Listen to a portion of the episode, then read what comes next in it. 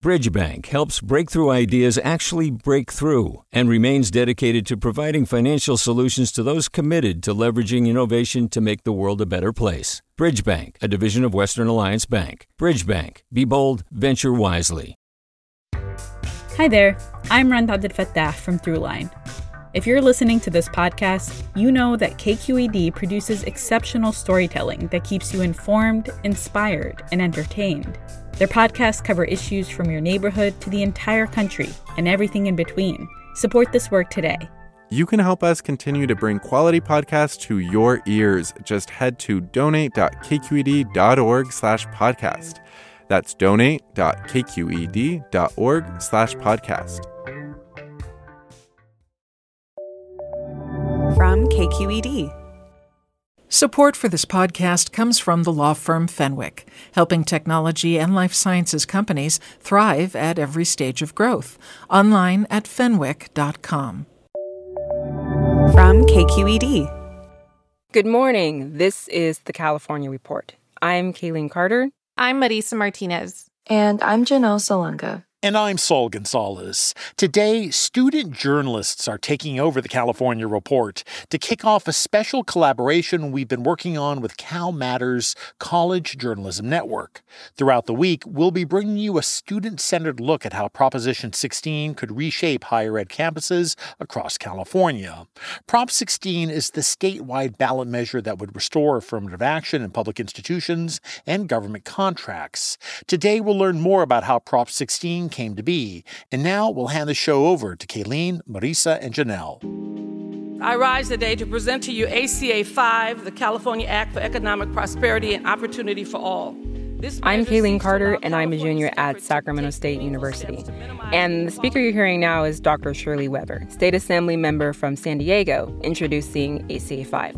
That's the bill that would become Prop 16. After 25 years of quantitative and qualitative data, we can see that race neutral solutions cannot fix problems steeped in race. Our home state is a place that gets a lot of attention for setting precedents with progressive legislation. But California was also the first state to implement a formal ban on affirmative action with Prop 209. So, when we look back at 1996, when Prop 209 was passed, it was a very different California. That's Maureen Simmons. She's a recent UC Berkeley graduate and co chair of the Students for Proposition 16 campaign. She's right when she says it was a different California then. For one, there'd been a Republican in the governor's office since 1983, and the governor at the time, Pete Wilson, had been a vocal opponent of affirmative action. In the mid 90s, even before Prop 209 passed, the UC Board of Regents decided to end the use of affirmative action. It's worth noting that majority of the board is appointed by the governor and by the mid 1990s, most of the board tended to reflect the political party and views of, of the past two governors at that time. Bill Kidder is an attorney who studies higher education equity and volunteers with UCLA Civil Rights Project.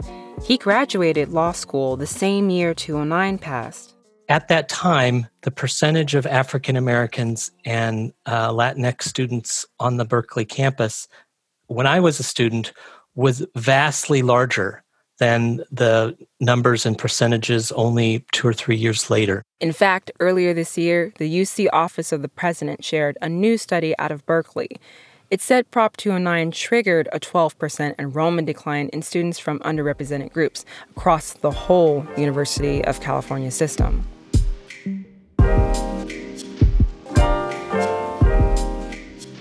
Hi, I'm Marisa Martinez. I live in Rancho Cucamonga and I'm a senior at Cal State LA.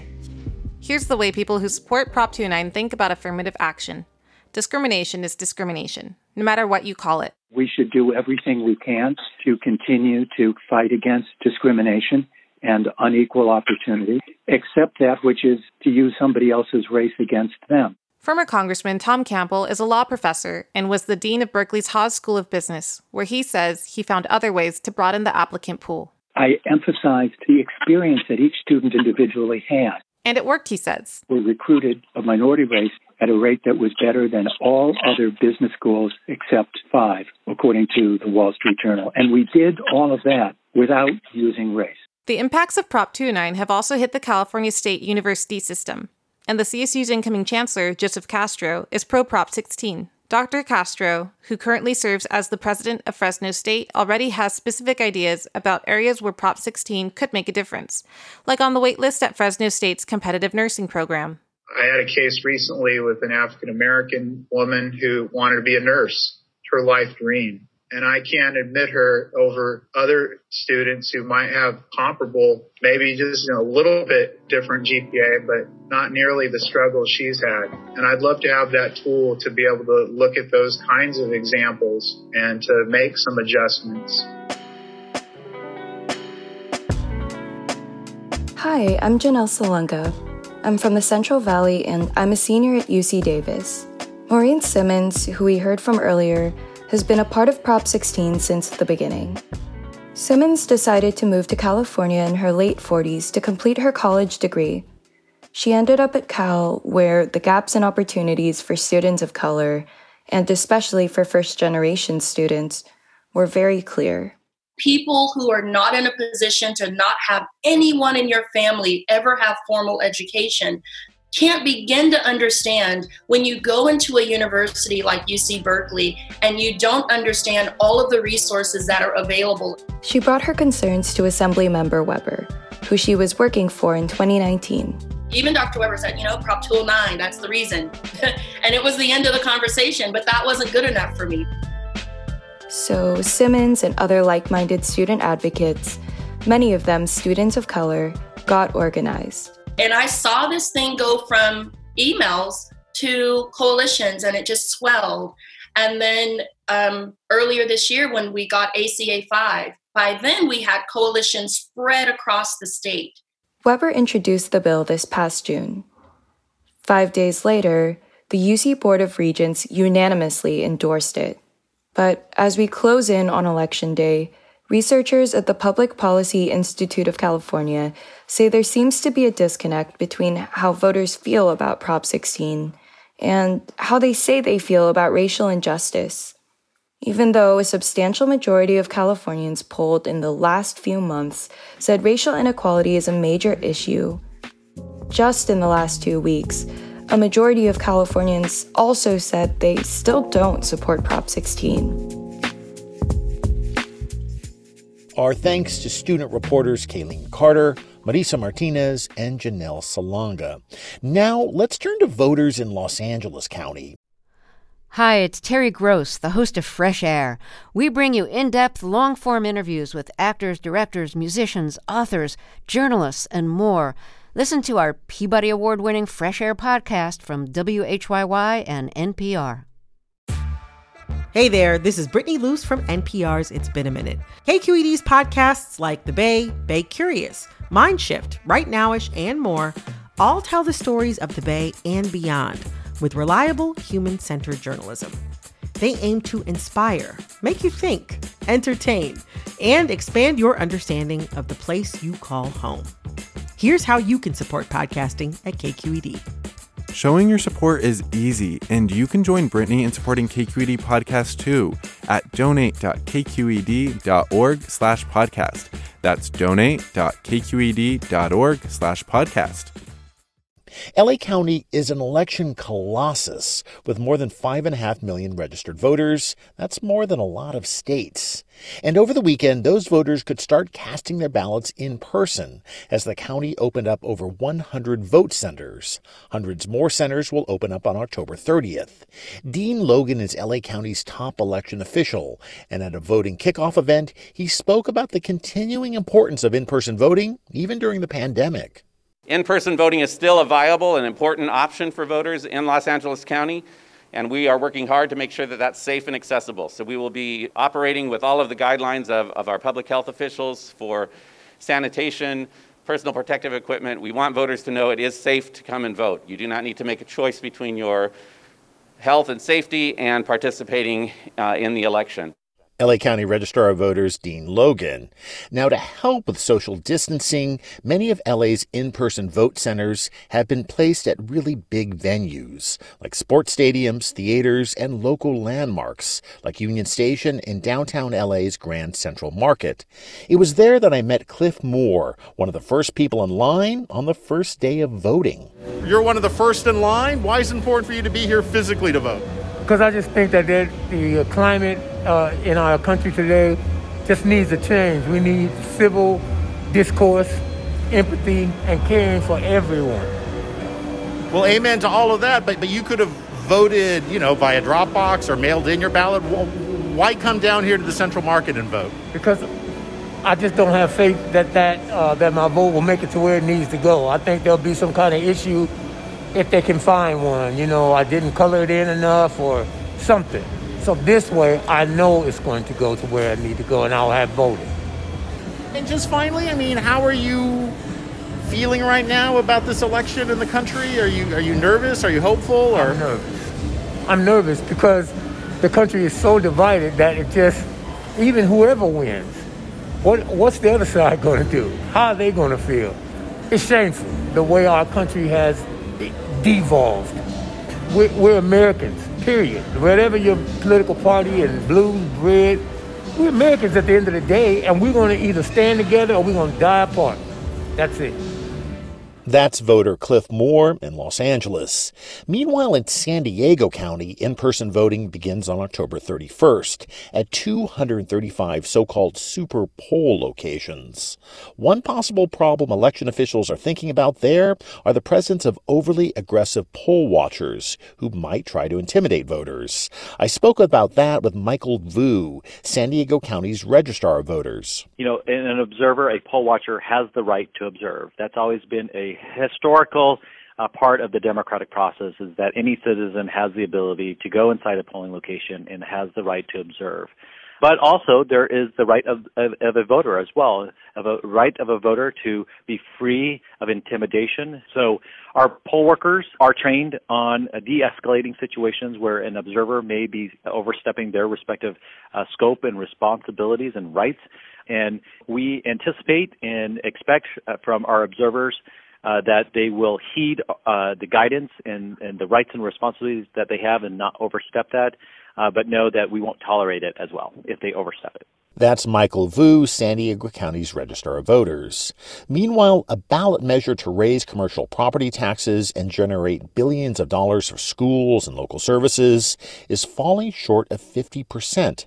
That, according to a new Berkeley Institute of Governmental Studies poll. KQED politics editor Scott Shafer reports. Proposition 15 to reassess commercial property and tax it based on current market value is favored by 49% of voters, exactly where it was in the last IGS poll. But opposition to the measure has grown from 34 to 42 percent, with 9 percent saying they're undecided. Also falling short in the poll, Prop 22, which would allow companies like Uber and Lyft to treat workers as independent contractors rather than employees with benefits as required now by state law. Tech companies have spent more than $200 million to pass it. 46 percent of likely voters support it, but 42 percent are opposed, with 12 percent undecided. Prop 16 to end the ban on affirmative action and Prop 21 to expand rent control are both trailing badly, with support for each under 40%. For the California Report, I'm Scott Shafer. Let's turn to higher education and some good news and bad news. The good news is that students are graduating from the California State University system at the highest rate ever. The bad news? Just 31% of first time students get a diploma in four years. KQED's Vanessa Rancaño reports. That's low, but it's significantly better than a couple years ago when just over a quarter of freshmen graduated in four years. CSU Assistant Vice Chancellor James Minor says progress may be incremental, but each percentage point represents more than a thousand students. And so every time we, we experience these upticks in percentage points, I just want people to be reminded of the faces and the families who are associated with those numbers. The latest data also show graduation rates for transfer students keep climbing. But progress toward another key goal, eliminating gaps between underrepresented students of color and their peers, is minimal.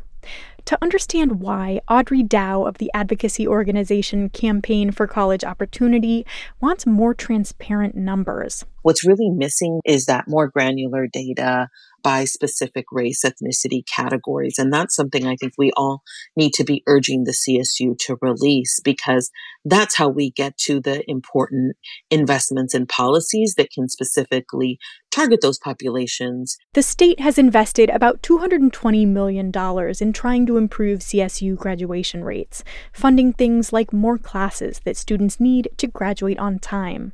For the California Report, I'm Vanessa Rancaño. And that is the California Report for this Monday, October 26th, a production of KQED Public Radio. I'm Saul Gonzalez in Los Angeles. Thanks so much for listening. Have a great day and talk tomorrow. Support for the California Report comes from Two Chairs, offering virtual therapy sessions designed to help clients thrive. Two Chairs therapists have personalized care to over 4,000 clients in California. Learn more at twochairs.com. Eric and Wendy Schmidt whose philanthropy harnesses the power of people and science to create innovative solutions for a healthy environment, just societies, and opportunities for human achievement. And Personal Capital, offering remote telefinance services with financial advisors and digital financial planning tools. PersonalCapital.com. Do you love learning about the San Francisco Bay Area? Its history, its people, its unique blend of cultures? Then you should check out the Bay Curious book. I'm Katrina Schwartz, editor and producer on the Bay Curious podcast, and I'm here to let you know that for the month of May, we've worked out a sweet deal for KQED podcast listeners. Right now, you can get the Bay Curious ebook for $1.99. That's right, $1.99. Just search for Bay Curious wherever you get your ebooks or find a link in our show notes. This offer does expire at the end of the month, though, so you'll want to act on it fast. Happy reading!